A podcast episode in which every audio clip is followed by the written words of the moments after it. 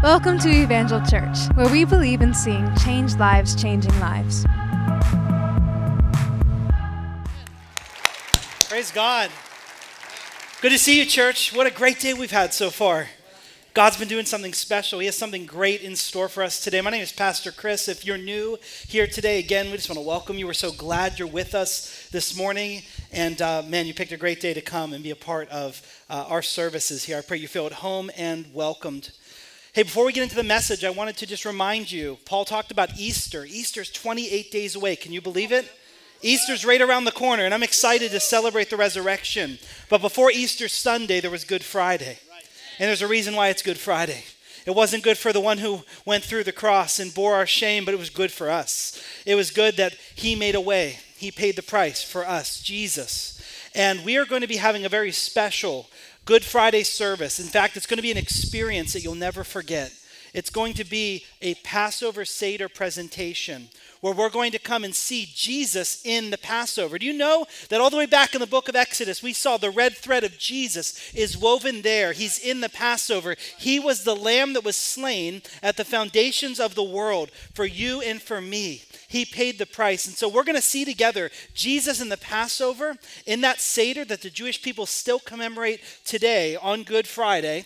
Um, we're going to be celebrating that and remembering that.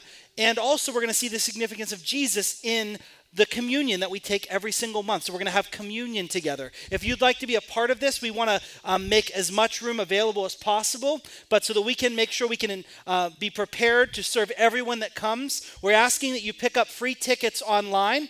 Uh, you can pick up one of these on your way out today. This is an invite card, um, and it gives you all the information you need about picking up your tickets. You can go to evangelchurch.com forward slash Good Friday. You can get as many tickets as you'll need for you and your family, but would you do this? Would you invite somebody?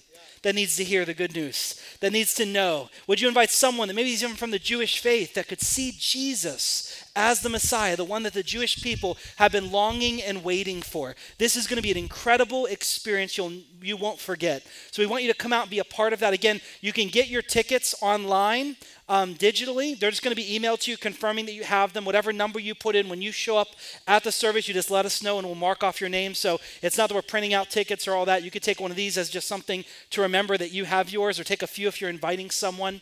Um, we have some kiosks set up out in the foyer if you need help uh, doing that. You can do it after service, but guess what? You could pull out your phone. Please don't do it once the service starts here and we get into God's Word. Uh, you can do it after service, please. You won't want to miss what we're going to explore in God's Word. But uh, pick up these and let's pack this house out on Good Friday. Amen. I'm believing every seat to be filled as we experience the passion and the death of our Savior in a way that will be unforgettable. All right, I'm ready. Are you ready, church? I'm ready to get into God's Word. This message has been burning in my heart. I normally have this handheld mic, and I don't know what I'm doing now. I'm like, I'm like maybe going to hold it just to have it. But I'm ready. I'm ready to get into God's Word. You know, I just I thought about this between services. And, um, and I hope no one talked to you before you came in here today because you have no idea what you're in store for. Uh, God has something special in store for us today. But uh, there's a family that uh, I just saw. They're from our church and they're out in Lancaster. Do you know what it's out in Lancaster? No, yeah, there's something good out there. It's a theater. Does anyone know the name of the theater? Sight and Sound, right? And I think this is the tagline to Sight and Sound. Does anyone know the tagline? Where the Bible comes alive. You know, when I said, man, what if every Sunday when we come together, that it's here in this place that the Bible comes alive? that God's word is living and active, the Bible says. It's sharper than a double edged sword. Here's the problem so often we take this and we think through just words on a page. It's the living word of God that has everything to do with how you're living your life today, has everything to do about how you can have victory today and tomorrow. Uh, it's God's word, and He is alive, and His word is living and active. Here's my prayer for us today that today this would be the place where the Bible comes alive. Amen? Where God's word comes alive. And so, what we're going to do is we're going to kind of transform this place into sight and sound a little bit. Does that sound good? So, I need you to take a journey with me today. Are you ready? I wish you had seatbelts because I want you to put on your seatbelts today because we're going to take a journey together. Let's get our Bibles. Let's open up. Let's get ready. Some of you, you know what I'm talking about. When you were younger, you used to do something called sword drills where you're like flipping through the Bible real quick. I need you to get ready, okay? We're going to flip around. Start in Leviticus chapter 16. We're going to be in the book of Leviticus today. How many of you are enjoying this series of messages? Come on, this has been an exciting time.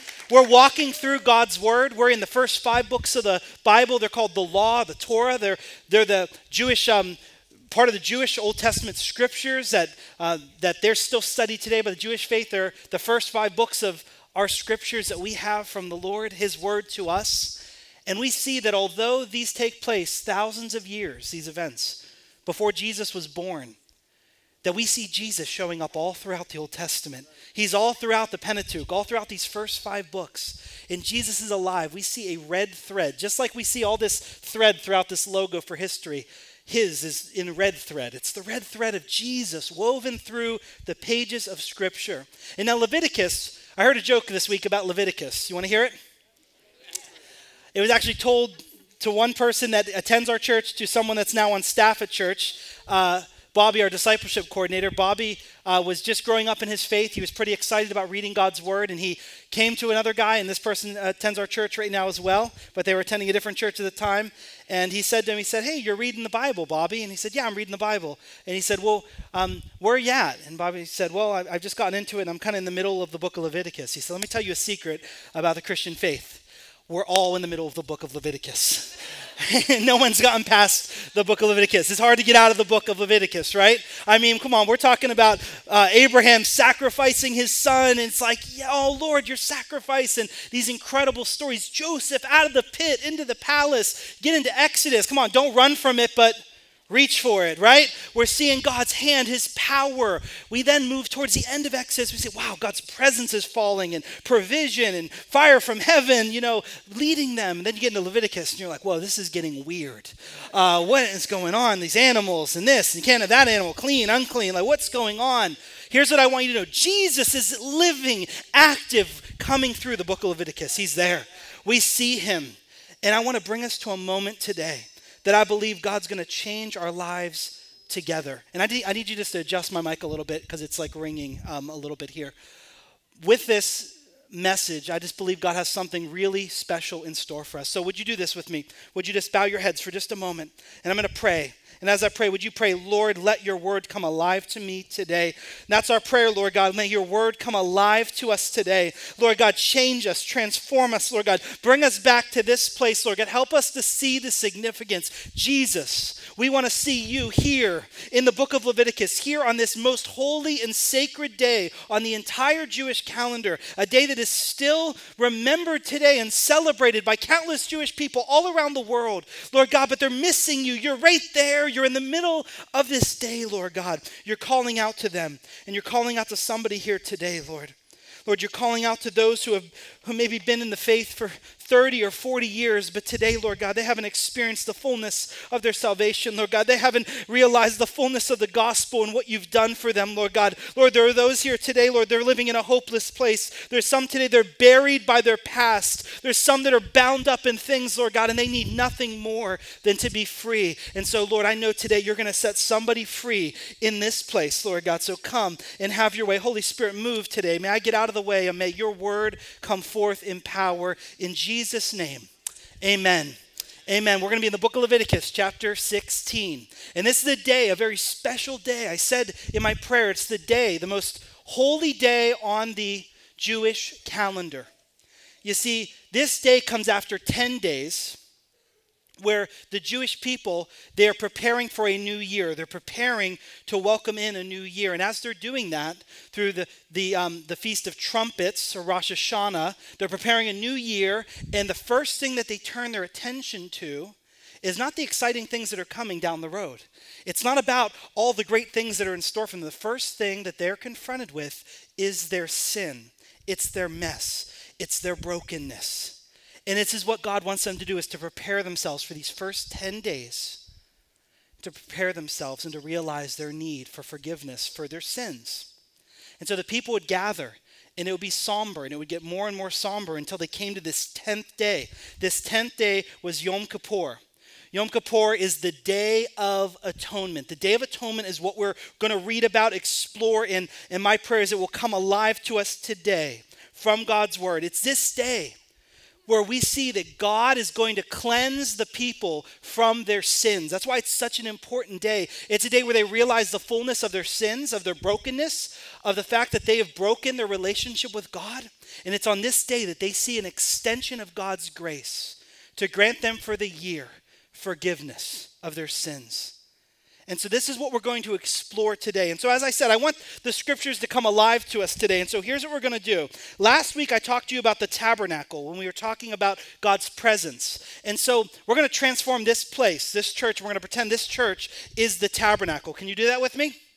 All right, you're with me. Come on, a few of you are with me. You got to follow me today. You're watching online. You with me? Come on. Uh, dive into it here. So, this is going to be the tabernacle. Remember, the tabernacle I said last week has two rooms one larger room, and it's called the holy place. The holy place is where the priests would come in and out regularly, and they would perform rituals, sacrifices, offerings. It's there that they were doing this day after day, and they were worshiping the Lord through that. Which is, this space here, we're going to say the sanctuary, this is going to be the holy place for us imagining the tabernacle, okay? So the holy place, and you know what the Bible says in the New Testament? It says that you and I, we are a chosen people. We are a royal priesthood. Did you know that?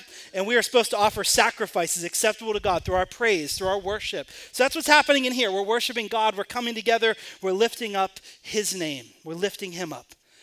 Then there's another room. Does anyone remember the name of that room? The most holy place or the Holy of Holies. Now, some of you may not know this, but we didn't always have this big addition hanging over with the nice parking garage underneath. That's really nice in this rainy days, isn't it? Some of you that are like over 65 and can park there, you're like, yes, amen. Uh, some of you are pretending to be that old. You're still sneaking in there. God sees you. Be careful. Uh, that was what this whole message was about today. But it wasn't always there. That's where our offices are now. But before, some of you will know this. This is this was where our offices were. We're down here on this first floor. And so you had like where the nursery was and some of these kind of places, but you had back here behind this wall all the way in the farthest corner of the building. It is the pastor's study. Everyone say, "Ooh." because we also like when I first came on staff, we kind of called it, called it, the Holy of Holies. We said it's kind of like the holy, the most holy place. Um, but even as I as I got close to Pastor Brennan, who was our former pastor, and as I spent time entering into this position, I want to tell you it is a it is a holy place, a place where my wife and I would sit and pray. It's a place where I'd watch Pastor Brennan kneel down and pray and even lift his jacket over his head and just want to be in God's presence before and after delivering a message to the congregation. It was it was that place. So I think that this serves very well for us today as we imagine the, the holy place. You still with me? We're going to say the most holy place. And when you know it, what's separating the holy place from the most holy place? A big curtain, right? This works really well for us today. So we have that curtain. The curtain is separating it. So here it is. This is it. We're in the tabernacle. Can you see it, church? Can you see it? Okay, so here we are. What we need is we have priests that can come, and we're the priests. But of the priests, there's one priest, and he's called what? The high priest. The high priest is the priest that's able to go into the most holy place. He can't go in whatever he wants to. He can only go in once a year. Do you know what day? The day we're talking about today, the Day of Atonement. He would go there and he would go through this ritual on the Day of Atonement, and this would be what would allow the sins of the people of Israel to be cleansed from them. So just imagine here that there's a high priest. You know what? We're going to go one better. I'm going to pick a high priest from among you. Does that sound good? So, Roy, come on. Roy is going to be our high priest this morning. Come on, Roy. So Roy's here. He's the high priest. And so here's what we're going to do. We're going to we're going to open. Are you in Genesis or what did I say we're going to be? Leviticus? Oh, we're in Leviticus. Oh man. Are we ever going to get out of Leviticus? The middle of Yes, we're going to get out of there today. We're going to look at verse 3, okay? So here's what it is. God's talking to Aaron who is the high priest at this time. He's serving as the high priest. He's Moses' brother and, and he's getting ready to take part in this day of atonement. God's instructing him about what he has to do. This is how Aaron is to enter the most holy place. He must first bring a young bull for the sin offering. Did you bring a bull? Absolutely. No? Or a ram for the burnt offering? Okay, you don't have those. All right. Well, he's supposed to do that so he would those would be sacrificed. He would then take the blood of the bull go into the whole, most holy place. There'd be the mercy seat, the, the atonement cover, and, and sprinkle the blood there. He'd do it seven times for himself and then for his family. And that would cleanse him. That would cleanse the high priest. That would cleanse Aaron so that he could now be in the presence of God. So he had to do this first part of the sacrifice and this offering because the sins, the wages of sin is death, the Bible says, right? And so this death would now fall on this animal to pay the price so that this high priest could worship the Lord. And it was so important that he watched the way that he entered God's presence. In fact, Aaron's sons died because they, they handled God's presence in the wrong way. And we read about that earlier in the story. So God says, take this very seriously. Enter in. Make sure you're washing yourself. Make sure your heart is pure. Make sure all these things, not just outward, but inward. In fact, God goes into great detail. If you look in verse 4, he says he is to put on the sacred linen tunic. And so we actually, we need that. Did you, these aren't your priestly garments. So come on, let me get some priestly garments here.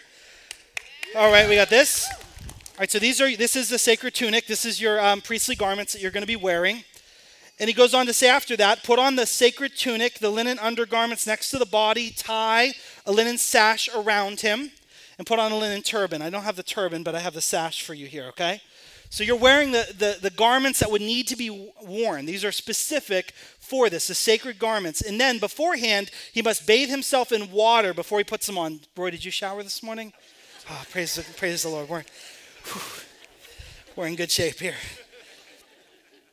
So here's, here's what happens the high priest is ready, Aaron's ready, and then every high priest that would serve after him is ready. This, this started here, but it moved all throughout, even after they were out of the wilderness and they were in the temple, even all the way up until after the time of Jesus. This was still going on, this Day of Atonement. Are you following me?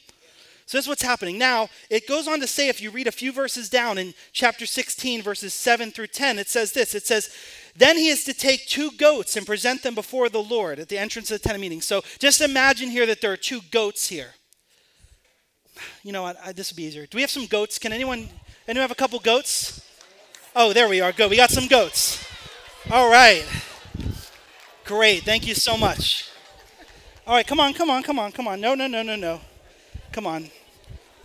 The Lord has use for you today. All right, so we got the goats. Are you with me still? I wake somebody up this morning. So we got the goats. All right, so let's keep reading scripture here. Ready? Take the two goats, put them before the tent of meeting. So turn, turn to the tent of meeting here. I'm just going to turn right there, all right? So he's got the two goats. He's facing toward the tent of meeting. And then the Bible says, hey, what's up, buddy? Now, what does it say here? Look at me, don't look at the goats. He is to cast lots for the two goats. So here's what they would do when they cast lots. They had a, a, a white stone and they had, had a black stone, and they would cast the lots, and the one that would fall to the right or to the left, it would make a difference, and it would then show whose lot is whose. And so, you, I'm sorry, but you're the Lord's goat, the Bible says. It says the one for the Lord and the other is the scapegoat. And so this is what it says in verse 9. This isn't going to make someone happy. Close your eyes if you're children in the room because the scapegoat has to go away now. Or I'm sorry, the, the Lord's goat has to go away. Look at verse 9. It goes on. This is the Lord's goat and he needs to go. And someone want to help me, Jacob? Why don't you help here? He's going to go and he's going to be sacrificed in the most holy place as a sin offering. Now just imagine as that goat's going away, this is what's happening during this time. He's being carried away. He's going into the most holy place, and he's going to be sacrificed there as a payment for the penalty of the sins of the people. But the Bible says this about the scapegoat. But the goat that's chosen by the lot is the scapegoat, and he shall be presented alive before the Lord and used for making atonement by sending him into the wilderness as the scapegoat. So we need to understand this because here's what I want to tell you today that I believe that we haven't seen the fullness of the gospel when we come here to Leviticus. And I have a message today. It's entitled this The Gospel in the Goats. Come on, somebody. The Gospel in the Goats. And we need to understand this because God does something so powerful in this moment. We need to realize just what Jesus has done for us by understanding these two goats. And I think many of us understand the idea that Jesus died on the cross for our sins. He paid a price that you and I could never pay. And He made a way so that the veil could be torn. But what about this scapegoat? What's going on with the scapegoat? So let's look here as we continue down Leviticus chapter 16. Look at verse 20. It says, When Aaron had finished making atonement in the most holy place, the tent of meeting, and at the altar, he shall bring forth the live goat. And then he will lay both hands on the head of the goat, and he will confess over it all the wickedness and the rebellion of the Israelites. In verse 22, it goes on to say, All of their sins, and he put them on the goat's head, and then he's meant to send the goat away into the wilderness in the care of someone appointed for the task. Now, here's what we need to understand. In this moment, This is a moment where not just individual sins. I know, you know, you know things about you, things that have shamed your past, things that you don't want anyone else to know. Is there anyone else in the room, right? You know that. But as a community, there are things that the people of God also had sinned. There was this idea that as a people, there were sins that they had to acknowledge and confess collectively. There were sins that they had in their own families. And, in their own, and, and it's during this time that all those sins are being confessed. And the high priest who, who has sense of that and the people know, he's laying his hands on the head of the goat. He's confessing all those sins. And what he's doing, symbolizing that it, taking all the sins of Israel, all the shame, all the guilt, placing it on the head of this goat. And all that sin, all that shame, all those things that burden the people, that burden you and I, placed on the head of this goat. And then he's carried out into the wilderness. And what is God doing when he does this? He's showing something. He's painting a picture for the people. What he's showing them here. And this is what I love about Jesus and what I love about what we read in scripture. It's kind of a different world. We don't understand it the same way. You see, when God teaches a lesson, when Jesus was teaching a lesson, he didn't go through and teach it the way that we do. And my wife was a teacher for many years, said, okay, so if you want to solve this problem, you need to do X, Y, and Z. Follow these three points. Here's the definition. Here's how it all works. But whenever people came to Jesus, it was so different. They don't use definitions and points and outlines. Jesus used pictures and metaphors and stories. And so when someone came, when one of his followers said, Hey, how many times should I forgive someone? Jesus didn't say, Well, let me calculate it, let me go through the scientific formula. No, Jesus said, Let me paint you a picture that's ridiculous 70 times 7. It's like, Really? And then what does Jesus do after? He tells them a story. It's because that's the way Jesus is helping them connect with the truth of who God is and, and what forgiveness is really about. And so when we get into that world, we see this is a picture of something so powerful that we need to understand it for ourselves today. This is symbolically being the shame, the sin. When it's carried out and released into the wilderness, it means that God is separating the sins of the people from them because of his amazing grace that he's removing their sins, their shame, as far as the east is from the west. And so, as the people were there and they were gathered together, this is what was happening. But if you look into the Jewish literatures, if you see that we not only have the Old Testament in the Jewish faith, they have the Mishnah, they have the Talmud, they have the Jewish writings of the rabbis that have been passed down from generation to generation. In those writings, there's something that we don't catch full significance of here in Scripture, but we can see it. It's very clear that it was taking place because of all those Jewish writings, and it is the presence of a red cord, a scarlet or crimson cord. This was taken, and something special happened with this. You see, as the priest had confessed all the sins and placed them on the head, he would then take this scarlet cord, he would wrap it and tie it around the neck of the scapegoat. And what this symbolizes, because this symbolizes blood, this symbolizes judgment, this symbolizes all the wrong things that they had done. Now it shows that this is this goat is under judgment. It's carrying the sins and the shame away of the people. And then the high priest would go and he'd walk among the people. And I want you just to go ahead and I want you just to walk among the people. And as he would walk among the people, he would be reciting a portion of God's word that we're very familiar with from Psalm 103. He says, God, your sin has been removed from you as far as the east is from the west. Your sin has been removed from you as far as the east is from the west. And this scapegoat had an actual name. It was Azazel. And let's look at that word here Azazel. It actually broken down. It's a she goat and to go away. So it literally means the goat of departure. And as he's saying, Hear, O Israel, your sins are being removed from you as far as the east is from the west. Come on over here, Aaron, my high priest. Go down this way and show them. As they're doing that, you know what the people are doing? We're going to take part in this today. They're saying this Go away, take it away. Let me hear you. Right as he's coming by, take it away. Take it away. Take it away. Take it away. Go. They want their sin gone. They want their shame gone. Take it away. All right, come on back up, Aaron. Aaron and Azazel. And they would say this, and while they're saying this, and while they're confessing their sins, while they're realizing their sin, it's all being placed on the head of this scapegoat. Then he would place his hands on the scapegoat, and he would release him, the Bible says, into the care of someone else. The high priest wasn't carrying him.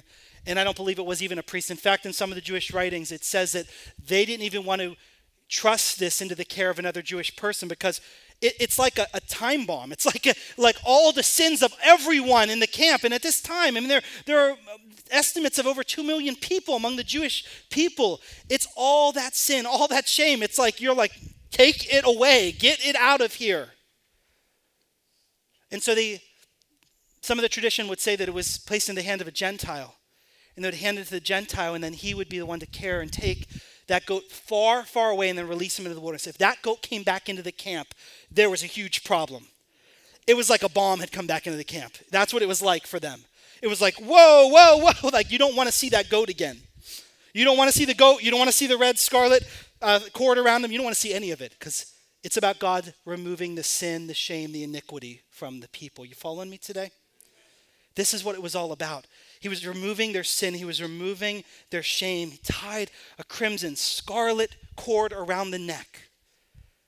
Turn with me to John chapter 16. And then turn three chapters forward to John chapter 19, because that's what I meant to say. Just testing. John chapter 19.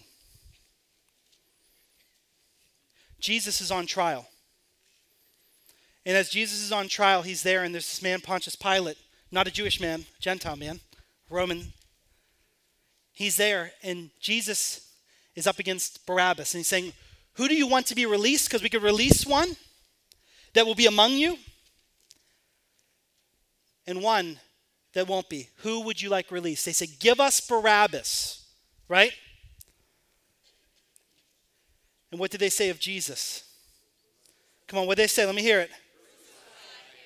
But do you know what they said first? Nope. Look at verse 15. Take him away. Take him away and crucify him. Get him out of here. And then what did they do? They walked out the same kind of path out of the city gate, out of Jerusalem, out into the wilderness, on Calvary's hill. Jesus was taken there. And before he was taken there, what did they do? They took a crown of thorns and they placed it upon his head. And although that crown wasn't red, what came flowing down? What formed a ring around his head of blood? It was that crown of thorns. I mean, the imagery that's being painted there, the people that are seeing it, the Jewish people at that time, they're thinking, hold on. Red around that, carried away, take him away. Jesus was leaving. He was going to Calvary as a scapegoat. He was going to Calvary as the one who was going to carry away our sin and our shame and nail it to the cross. That's why Paul could say, I have been crucified with Christ. I no longer live. Now Jesus lives in me. I'm not who I used to be. I'm a new creation. I'm different. Why? Because Jesus has become my scapegoat. He's not just paid the price for my sin, He's carried my shame away. He's carried my old life away. He's carried my baggage away. He's changed me forever. Jesus has become the scapegoat. He's described here in John chapter 19 as the one who carries it away. But something happens as this takes place. As they would go, and as they'd prepare to go, the high priest, when, before he put him in the care of the person, the, the one that would carry him into the wilderness, he would cut off a part of that scarlet or crimson cord. And then he would take the goat away. And they would hand them off and he would go. But he would take this, and when they were in the temple, it's written in the writings that they would take it and they would nail it to the doorway, the doorpost of the temple. So in the tabernacle, I'm sure they had some other place to place this, but this is what's carried on throughout the Jewish writings that there is this scarlet cord and a piece of it that has been set aside. And something would happen, something miraculous would happen with this scarlet cord is that as they carried him away, and they would look, once he's out in the wilderness, eventually, when someone would look over, the scarlet cord would turn white. This isn't, this isn't superstition. This is, this is written in their writing. This is what the rabbis had seen, experienced, enough that they, they didn't know. People at the time didn't know, okay, is it sleight of hand? Are they working with dyes? Are they doing something? But everyone says, yeah, it turns white. It just turns white. And what people then became to believe through that is they said, that means God has forgiven our sins for the year. And so there'd be a celebration. They say, you know, they, they look in Isaiah and they see what it says in Isaiah chapter 1, verse 18. Come now, let us settle this matter, says the Lord. Your sins are like scarlet, but they're going to be white as snow. They're as red as crimson, but they will be like wool. He says, this is what they're, they're looking for. And so some years, they would look and it wouldn't turn white. And they would think, whoa, what does that mean? Then another year it turned white and they'd feel relieved. But it left them in this kind of tension looking for this, looking for this symbol. Is everything okay or is it not? And this would go on for some time. And as the goat would go, as he would carry the sins of the people away, they would look for this. Pastor Rick can come on up to the platform now. But as we look in Scripture, something took place when Jesus came. Jesus came and he became not just the scapegoat, but the Bible says he's also the high priest. He's the great high priest over the house of God. You see, everything I said, it's a picture, but it's also a shadow. A shadow, it shows an image, but it isn't the fullness of that image, right? It's a shadow. And the law, all of this, even the Day of Atonement, the Bible says it like this in Hebrews chapter 10, verse 1. It says, The law is only a shadow of the good things that are coming, not the realities themselves. That's what a shadow is. It's a picture of the good things that are coming, but it's not that actual reality. For this reason, it can never, by the same sacrifices repeated endlessly year after year, make perfect those who draw near to worship. Stop right there. It says endlessly year after year. How many of you are feeling tired for our high priest today? He's just standing here, right? What's amazing we, we learn about is that there are no chairs, there are no seats. In the tabernacle, you go into the temple, there's one seat, it's the mercy seat. And guess what? If he sits on the mercy seat, he's in big trouble. He's probably not coming back. And in the priests, they were always standing. You know why? Because their work was never done every day, in and out, every day, trying to appease God. Then every year, it's like a boomerang. They send out the scapegoat in the wilderness. They're forgiven. But guess what? The next year comes and all that sin is brought right back to them and they're reminded of it again and they're confessing it again so that they can just have one more year of freedom from it. And over time, don't you just get tired? Don't you just get tired when your past keeps showing back up on your doorstep and reminding you of just how broken, just how much in bondage, just how hopeless things might seem in a place? And it's like that boomerang some of you know you've been living in that cycle, haven't you? That man, it's good, but then guess what? Your past comes knocking again. You relive that shame, you relive that guilt. You feel all that. You know what that is? It's a tool of the enemy to remind you of your sin, to remind you of your brokenness, to remind you who you were before Christ. But guess what? That's not who you are today. And so Jesus went to the cross. And because of that, we now see the fullness of the promise in God's word. In Hebrews chapter 10, it says, this, can, this is being repeated endlessly year after year. It can't make them perfect.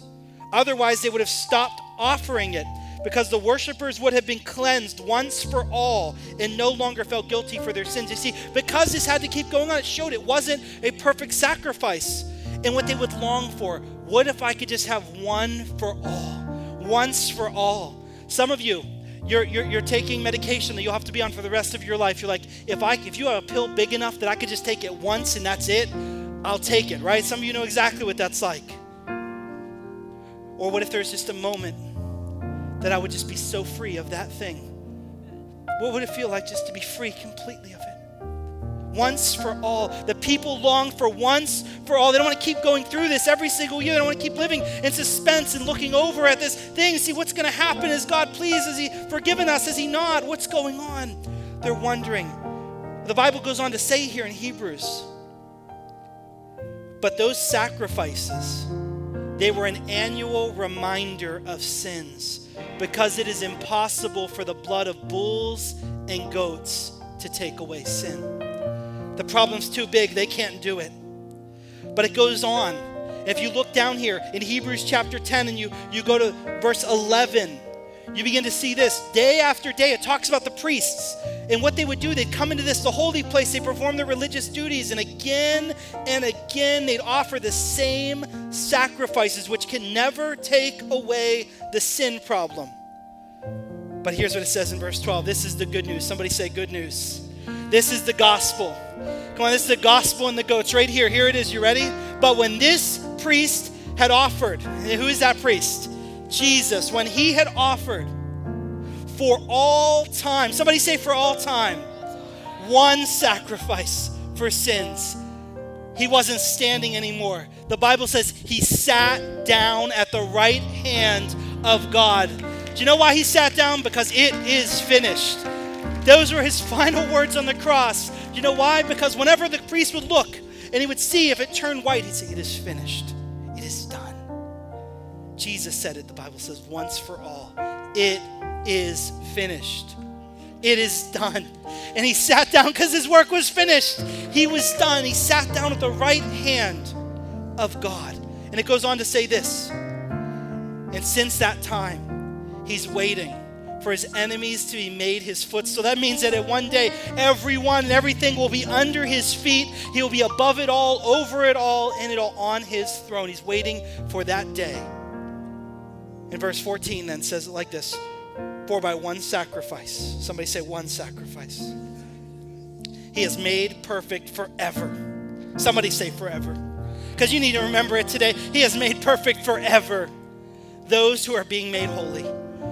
You don't have to go through that same cycle that the Israelites went through. You don't have to keep going and be reminded of your past again and again and again. Here's what I want you to know today. Somebody, somebody in this room, you're going to need to look at the enemy. You're going to need to look at your past. You're going to say this to them The goat is gone.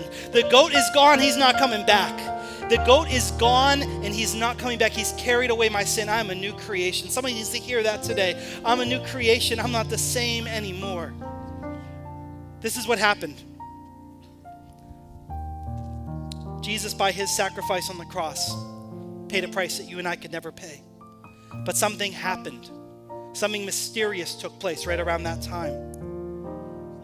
If you go into the Jewish writings, you go into the Talmud, there's a Babylonian one, and there's an excerpt there, and then there's the Jerusalem one. These are the teachings and the writings of the rabbis handed down from generation to generation. You can go into both of these. I've looked at them. I've read more of these documents than I've ever read before, studied it more in the last week than I'd, I'd ever studied to see this. But in two places, two different excerpts, two different places, it's carried a strong tradition of what happened. Okay, said something took place 40 years before the temple was destroyed in Jerusalem. So something took place, something changed, something shifted. There were four things that were thrown off. Two of them are, are, are important to what we've been talking about. Two things changed, and they just weren't the same anymore for 40 years, and they couldn't figure it out. There's some rabbis who've tried to explain it away, but they can't quite grasp what took place. And I want you to see these. This is from the Jerusalem Talmud. I want you to, I put it right up here on the screen for you to read.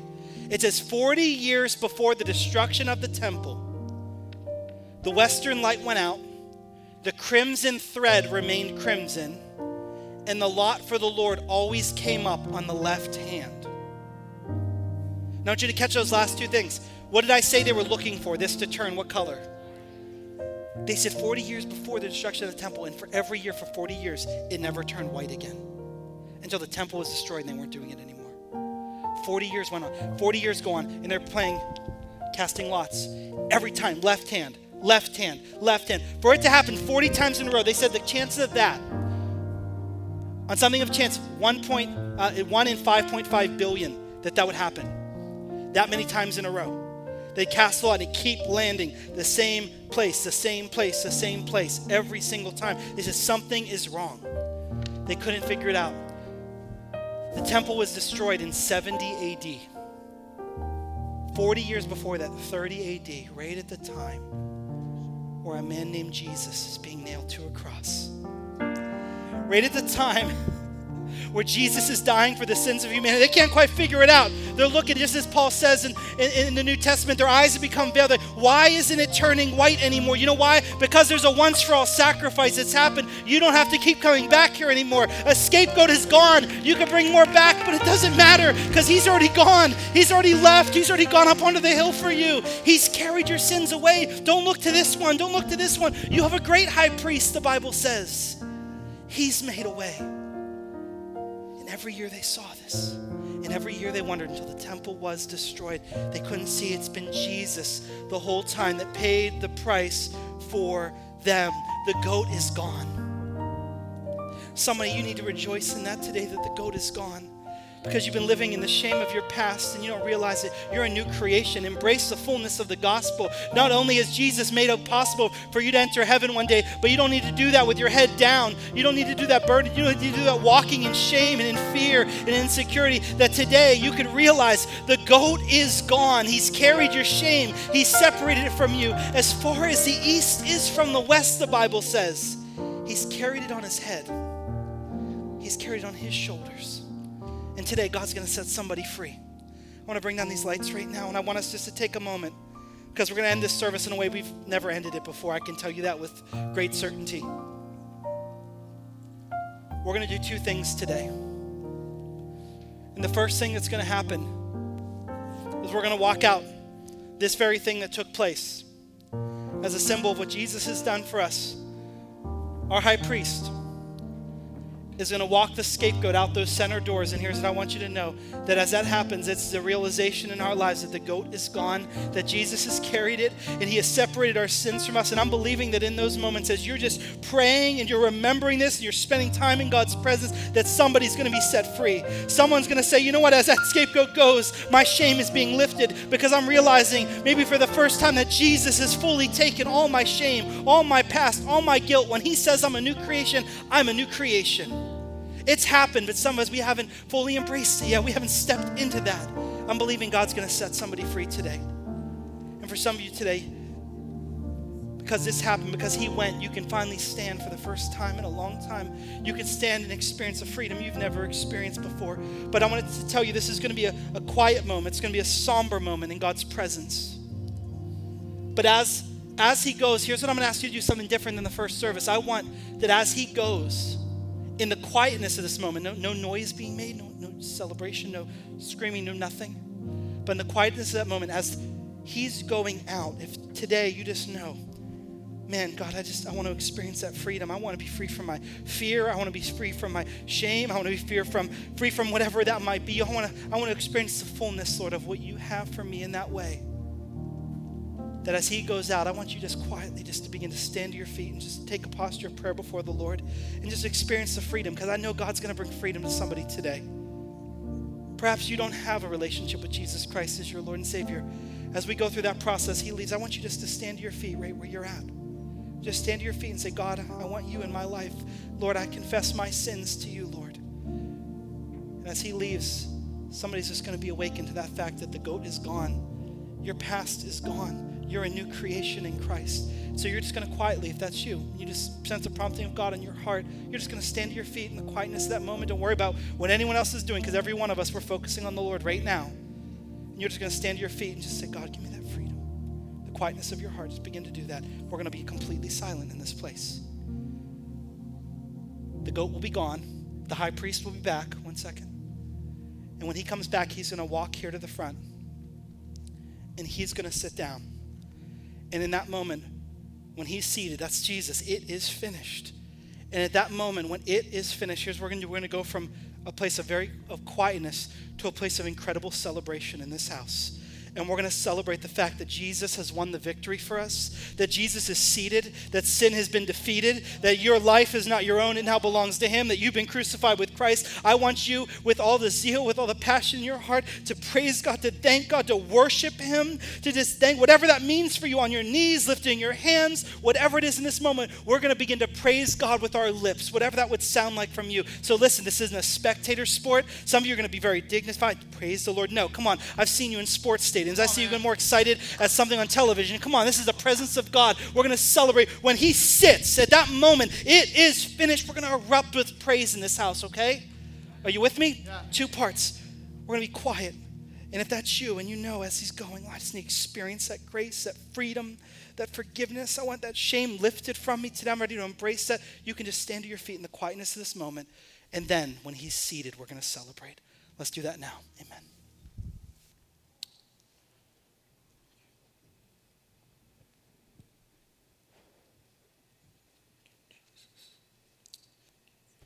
You to stand to your feet right now.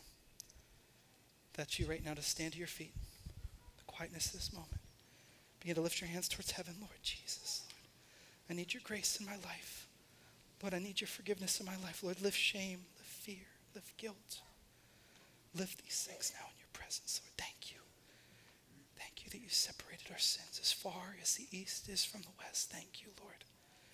Thank you, Lord, for your grace, your amazing grace in my life. Thank you, Lord, that you made a way where there was no way. Thank you, Lord. Thank you, Lord. Thank you, Lord. Thank you, Jesus. Now, just a moment, he's going to be seated. And when he sits, it is finished. When he sits, our shame is gone. We can celebrate, we can rejoice, we can worship God freely, we can enter into the full realization that not because of what we just did, but because of what Jesus did 2,000 years ago, we have been set free. We can embrace the fullness of our salvation, the good news of what He's done. The joy of our salvation will come and become a reality in our lives today because of what He's done. He's seated at the right hand of the Father. Are you ready? It is finished. Come on, church, Thank you, Lord. Thank you, Lord. Thank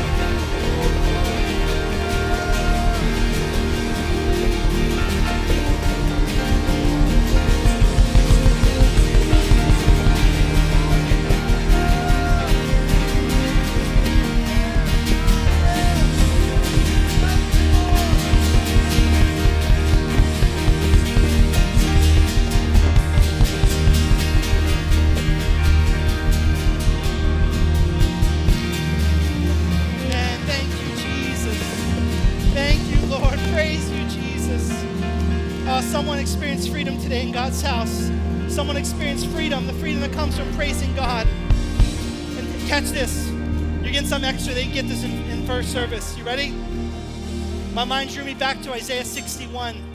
Because you know something today, there's reason to praise God. When you come to church, this doesn't have to be a somber, solemn assembly. There's reason to praise Him. There's reason. And here's what here's what Isaiah says in Isaiah 61. You ready? I delight greatly in the Lord. My soul rejoices. Come on, somebody rejoice in my God. You ready? For he has clothed me with garments of salvation, and he's arrayed me with a robe of righteousness, as a bridegroom adorns the head of a priest, and a bride adorns herself with jewels. He's clothed us today with righteousness. He's taken away our sin. He's given us a new life in Christ. And today I just pray that you'll experience the fullness of that. You'll walk in the fullness of that. Nothing will separate you from that. Don't let the enemy come in like a flood. Don't let him come in. Raise up the standard that God has and remind him the goat is gone. Come on. When the enemy tries to remind you you're bad, the goat is gone. When he tries to throw back at you, the goat is gone. It's gone. Jesus has won the victory. Come on, we're going to just end this time right now with this a time of worship unto God. We're going to sing that song, Do It Again. I've seen you move. You move the mountains. We're going to praise God in this place. You're free to go whenever you'd like to. There's no formal dismissal. God bless you. Come on, let's praise God together. Let's celebrate what God has done, His great victory. We hope you have been challenged and blessed by this message. For more information, visit us at evangelchurch.com.